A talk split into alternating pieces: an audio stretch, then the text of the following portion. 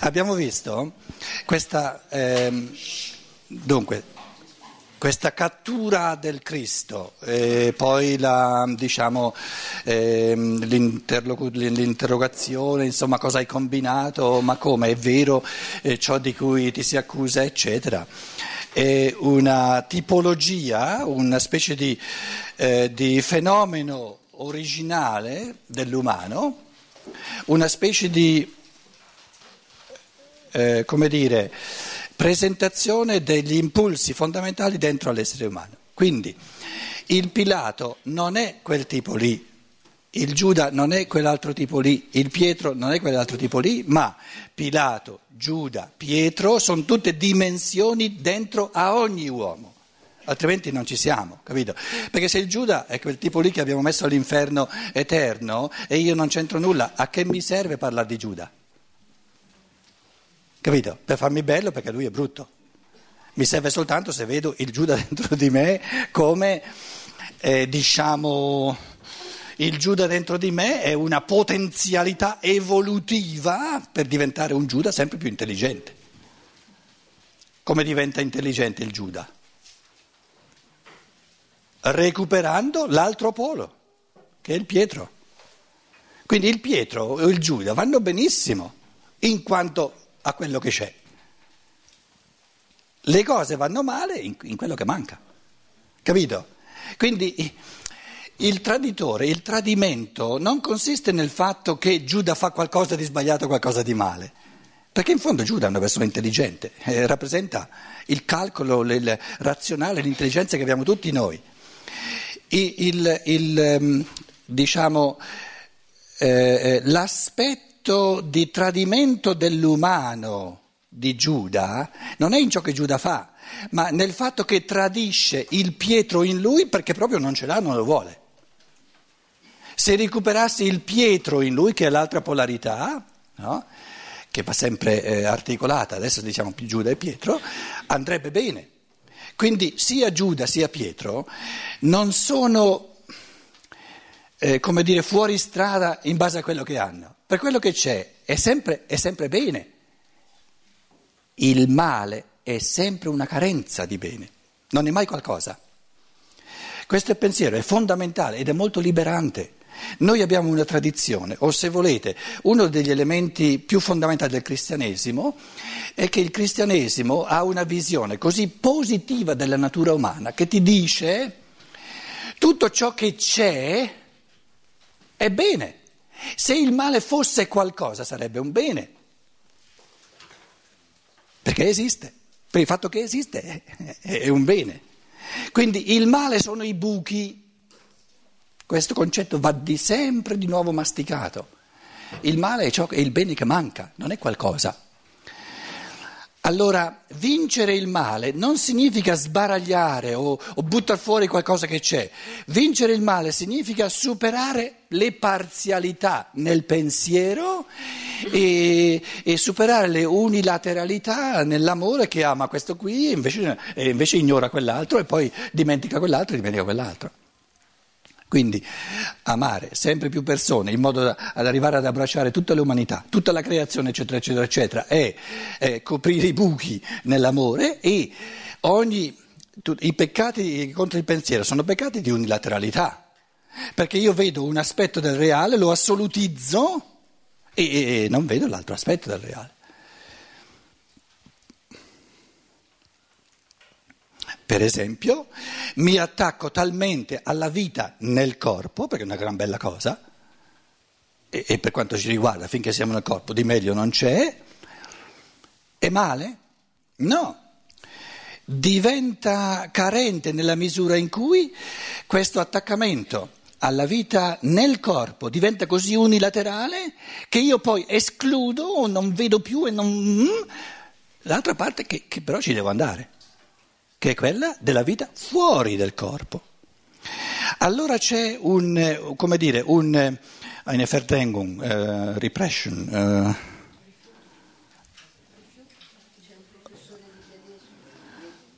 in, in psicologia, in psichiatria, una rimozione, una rimozione della morte, ma la morte è eh, la capacità di godersi, di, di, di abbracciare nella coscienza la positività del vivere come spirito fuori del corpo, così come impariamo a, a, a godere a, e, e, e, a far nostro tutto ciò che è possibile far nostro vivendo dentro il corpo.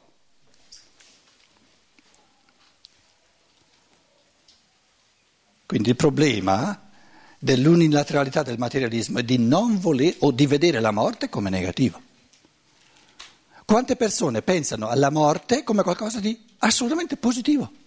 Morte significa entrare nel mondo spirituale. Meglio, meglio, di così non si può. La nascita è entrare nel mondo materiale, meglio di così non si può.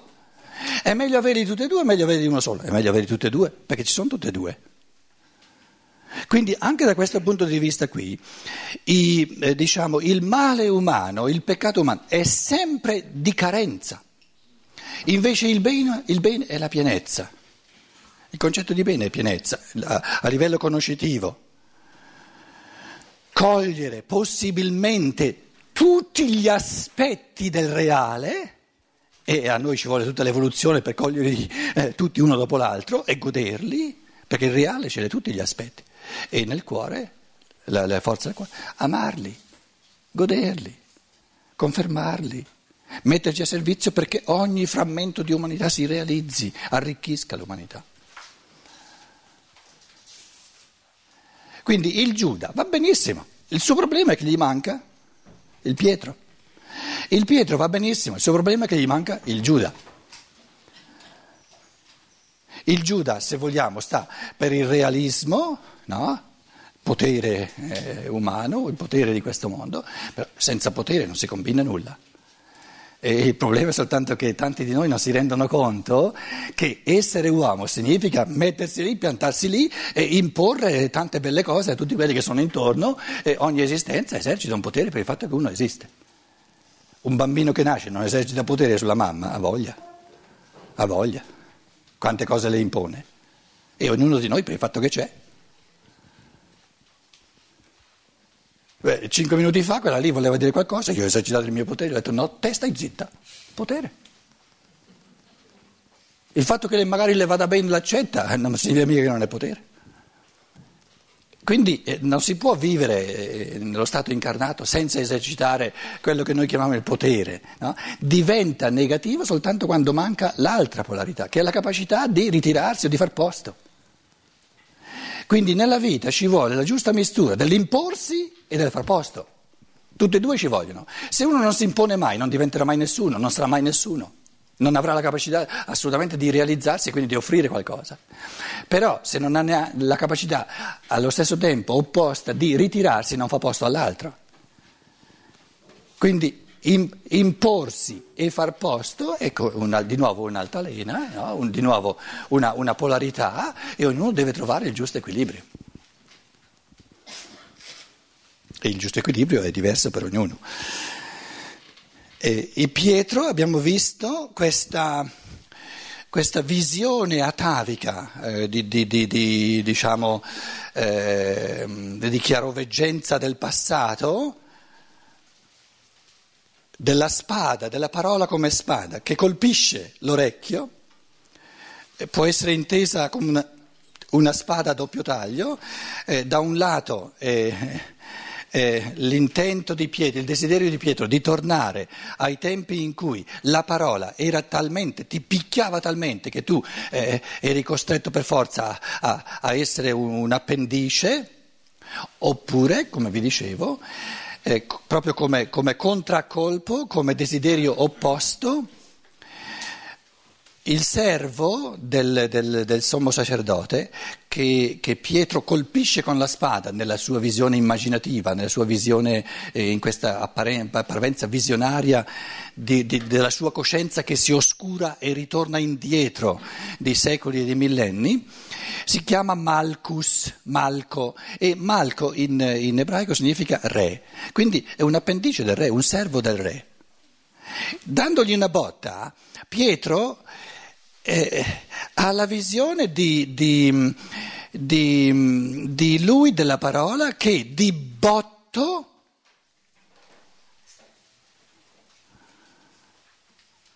impedisce all'essere umano di essere un appendice dell'anima di gruppo. Servo del re, un appendice. Bah, no, te devi finire di essere appendice, devi ubbidire soltanto. Ti spacco l'orecchio, te lo taglio. E dicevamo, l'evoluzione della coscienza, quindi questo malco che è servo del re, è l'uomo fagocitato eh, nel, nel fenomeno di gruppo, nell'anima di gruppo, che però evolutivamente è chiamato a diventare sempre più autonomo, questa fase di infanzia dove si è inseriti in una realtà comunitaria di educazione, di, di genitori, di scuola, eccetera, eccetera, eccetera, eccetera, è destinata a e, ciò che è comune resta come base, però eh, deve, deve, deve sopravvenire sempre di più l'elemento individuale, l'elemento libero e Pietro deve imparare che l'affrancamento, eh, l'acquisizione dell'autonomia non avviene di colpo, ma avviene per una evoluzione lenta che eh, va fatta giorno dopo giorno. E dicevamo, eh, il desiderio di essere qualcosa è sempre in fondo il, il desiderio di risparmiarsi di doverlo divenire.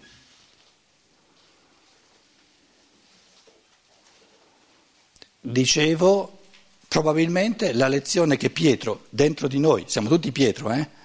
di impazienza, impazienza ce l'abbiamo tutti, non, ne, non ci rendiamo conto magari delle nostre impazienze. Dicevo che la, la, il complemento della, della unilateralità di Pietro sta nel fatto di imparare a godere il divenire ancora di più che non l'essere. Perché ciò che noi siamo lo siamo già divenuti. Quindi ciò che siamo è meno interessante, ma è anche meno, eh, come dire, ci dà meno gioia che non ciò che ci stiamo conquistando. Quindi il massimo dell'umano, la pienezza massima dell'umana, non è in ciò che si è conquistato, ma in ciò che si sta conquistando, quindi nel divenire puro, nel movimento. Quindi la perfezione umana, specifica dell'umano, è di essere in divenire. La stasi è imperfezione per quanto riguarda l'uomo, perché finisce di, di essere dentro all'elemento umano più genuino che ci sia, che è quello di essere in movimento, in cammino conoscitivo e in cammino di amore.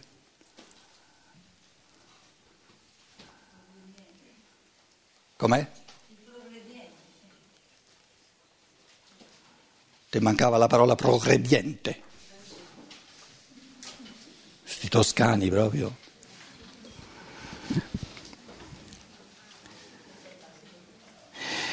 Gesù allora disse a Pietro, 11, rimetti la tua spada nel fodero, non devo forse bere il calice che il Padre mi ha dato. Dicevo, il calice, il bere, eh, to poterion, in greco c'è poterion, poterion è il calicetto, piccolo calice, poterion, non un calice grosso bicchierino. Il greco ha eh, diminutivi, eccetera, mica una lingua meno, meno, ricca della nostra, pensiamo a un Platone, Erodoto, eccetera.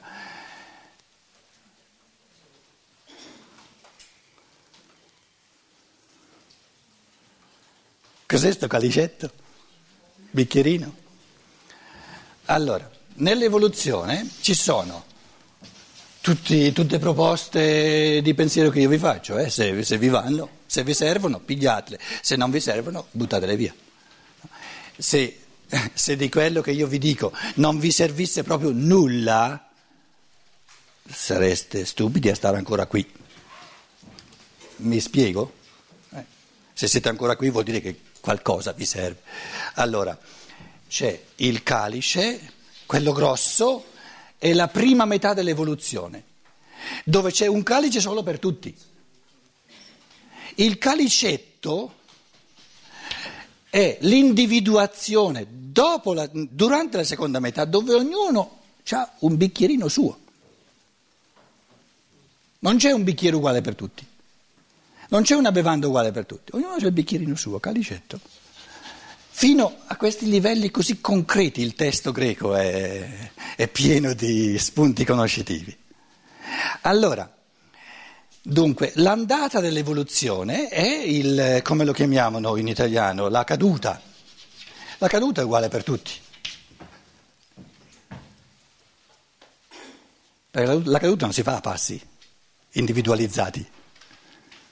Invece la risalita, che in italiano nel linguaggio tradizionale si chiama redenzione, redenzione, ma usate altre parole eh, se volete, capito? Non siamo adoratori di parole, eh, di terminologia. La risalita, quando si cade giù, si cade giù tutti quanti allo stesso modo. Quando si tratta di risalire, c'è un risalire tutto uguale, no? Quindi è proprio nella, nella natura della redenzione. L'umano si redime, si riscatta per via di individualizzazione. E se no, se no lo aboliamo l'umano. In altre parole, l'essenza dell'umano è l'individualità, il singolo, l'io unico in ognuno. E l'io unico in ognuno si manifesta nel fatto che i passi che ognuno deve fare sono diversi dai passi che fa un altro. E questo, tra l'altro, si manifesta karmicamente nel destino di ogni persona. Rudolf Steiner ha delle conferenze proprio su questo mistero è palese, un mistero palese, bellissimo perché è così, è così ovvio che non ci possono assolutamente essere due persone che fanno gli stessi passi nel corso della vita.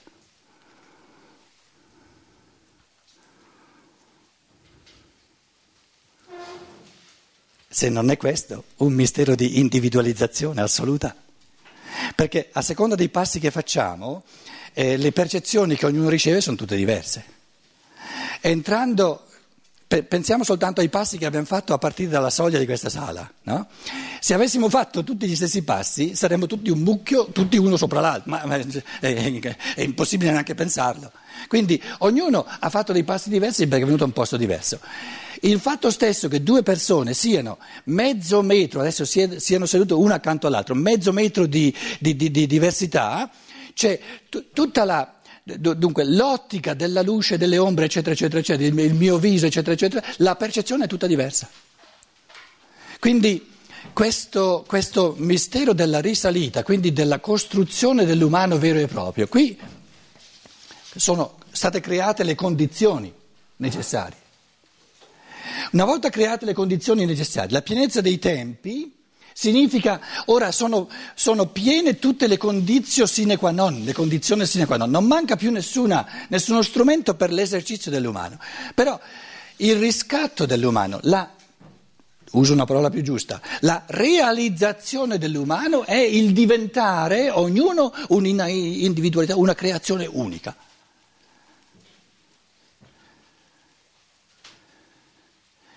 il piccolo calice che è diverso per ognuno, che il Padre mi ha dato, la cosa più bella che ho, gli esseri umani chiamati a individualizzarsi. Tu Pietro me lo vuoi, me lo vuoi togliere? Mi vuoi togliere la possibilità di berlo questo calice?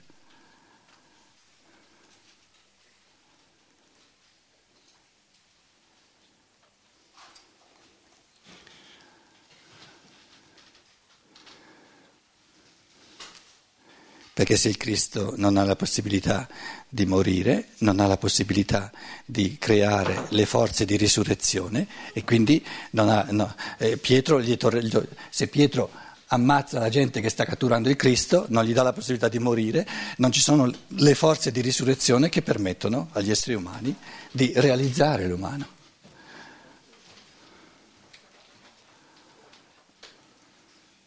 Allora, torniamo al concetto eh, praticamente Pietro vorrebbe, eh, dice, Pietro dice, se l'evoluzione porta al punto da uccidere, lo stanno uccidendo, lo stanno catturando per ucciderlo, se l'evoluzione umana porta al punto da uccidere l'umano, è tutto sbagliato.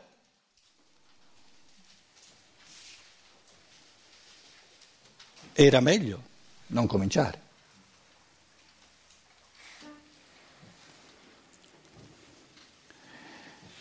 La, la teologia tradizionale ha espresso finora nel cristianesimo petrino questo pensiero di Pietro. La caduta l'ha chiamato peccato originale, implicando il peccato originale, mica è stata una, una bella pensata, è lo stesso fatto di chiamarlo peccato. Allora, nel concetto petri, di cristianesimo petrino c'è l'implicazione, e non sempre si fa, si fa, pulizia di pensiero, si fa chiarezza, c'è l'implicazione, peccato che è successo questo peccato. Sarebbe stato meglio se il peccato originale non ci fosse stato, perché è un peccato. E questo pensiero è del tutto sbagliato, perché se non ci fosse stato il cosiddetto peccato originale non sarebbe successo nulla. E noi mica saremmo qui ad avere questa bella possibilità di realizzare l'umano. Allora, la cosiddetta caduta, peccato originale, è stato un bene o è stato un male? No, né bene né male. Il bene e il male cominciano qui, cominciano con l'esercizio della libertà. La cosiddetta caduta è, è stata necessaria. E ciò che è condizione necessaria per la realizzazione dell'umano non è né bene né male, pre- precede al bene e al male. Quindi presentare la cosiddetta caduta in chiave di negatività è un moralismo pauroso perché continua, eh, eh, eh, come dire, prolunga una mentalità da bambini che uno continua a dire ma in fondo sarebbe stato meglio se non ci fosse stata.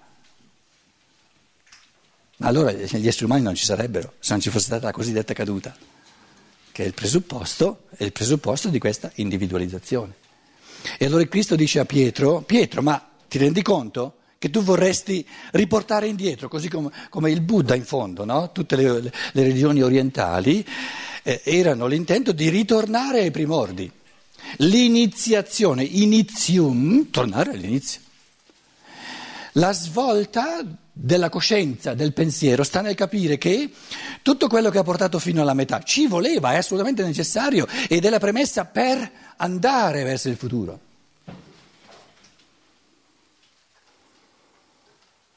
Quindi va tutto bene, va tutto bene. Le cose sono state pensate in un modo meraviglioso. L'unica cosa che magari potrebbe andare un pochino meglio, per quanto mi riguarda me, ognuno pensi a se stesso, sono tutti quei colpi che io perdo. Basta che ci metta ogni giorno un pochino più di impegno per perdere sempre meno colpi. Tutto va bene.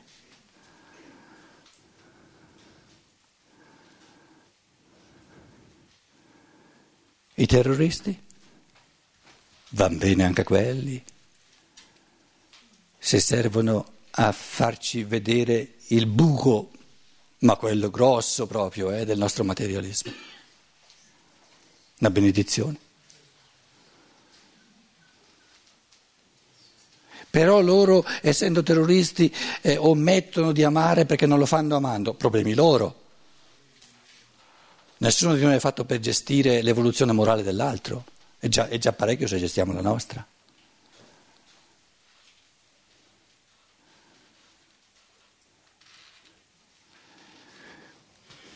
Il Cristo è una specie di... l'evento del Cristo è, è la positività in assoluto.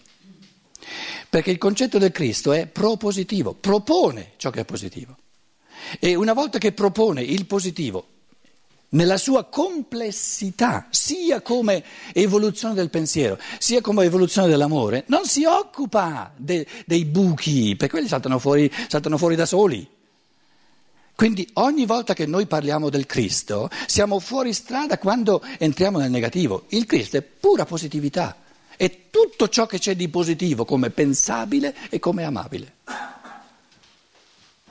E quindi attorno al Cristo c'è la fenomenologia delle varie unilateralità, ma unilateralità in quanto carenza. Allora, al Giuda, no? il Giuda dentro di me me lo tengo, ci aggiungo il Pietro, il Pietro dentro di me, no? che dice peccato originale, pan, a, questa, a questo orecchio eh, in modo da far sparire tutto quanto e, e ritornare nel paradiso. No, questo, questo Pietro lo devo integrare col Giuda. Giuda è eh, l'apprezzamento del mondo eh, sulla terra, del potere. E, ed è giusto perché senza, senza un minimo di, di, di, di ancoramento sulla, sulla terra non c'è evoluzione umana.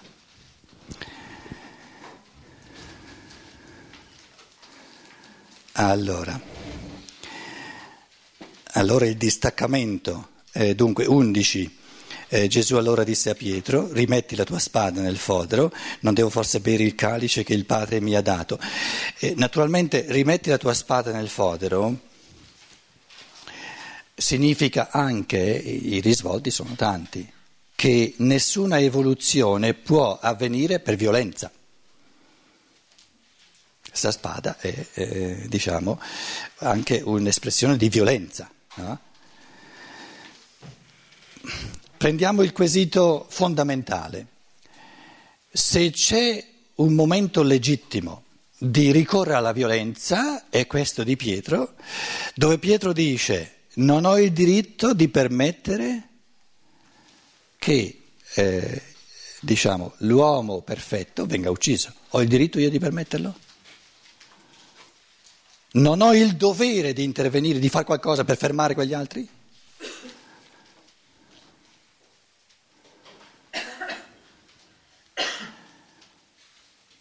Il dovere di usare la violenza non c'è mai, perché la violenza è sempre male. Perché? Perché è carenza di pensiero e carenza di amore. La violenza è sempre obnubilamento del pensiero per natura e carenza di amore per natura e perciò è male. Quindi la violenza non può mai essere bene. Perché? Perché fa violenza all'altro. E mortifica l'umano. Che poi sia con la scusa di difendere, che io faccio il male per difendere un bene, è, è cavillosa la cosa. Che poi voi diciate, però non è facile vivere con questo atteggiamento interiore di rifiutare ogni frammento di violenza, va bene, perché deve essere facile. Il difficile è più interessante che non il facile.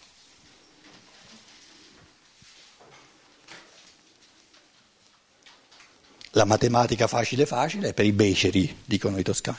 Quella è un po' più difficile per chi sa.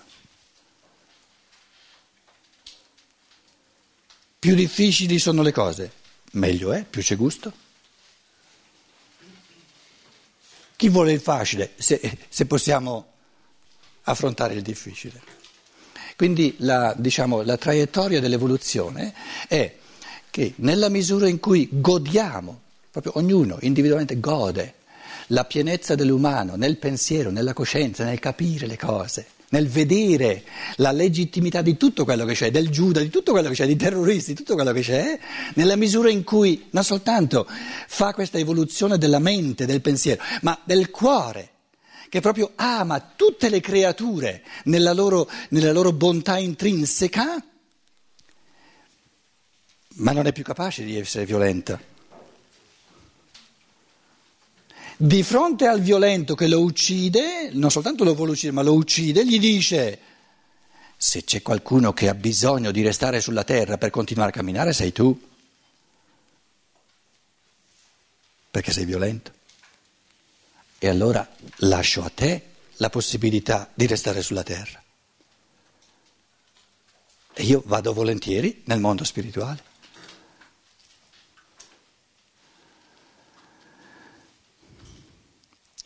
Chi ha più bisogno di evolversi ulteriormente, Pilato o il Cristo?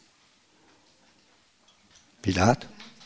Se il Cristo ama veramente il Pilato, gli dice, caro Pilato, ti lascio più volentieri te sulla terra, che ne hai bisogno. E dove sono i problemi? Non ci sono.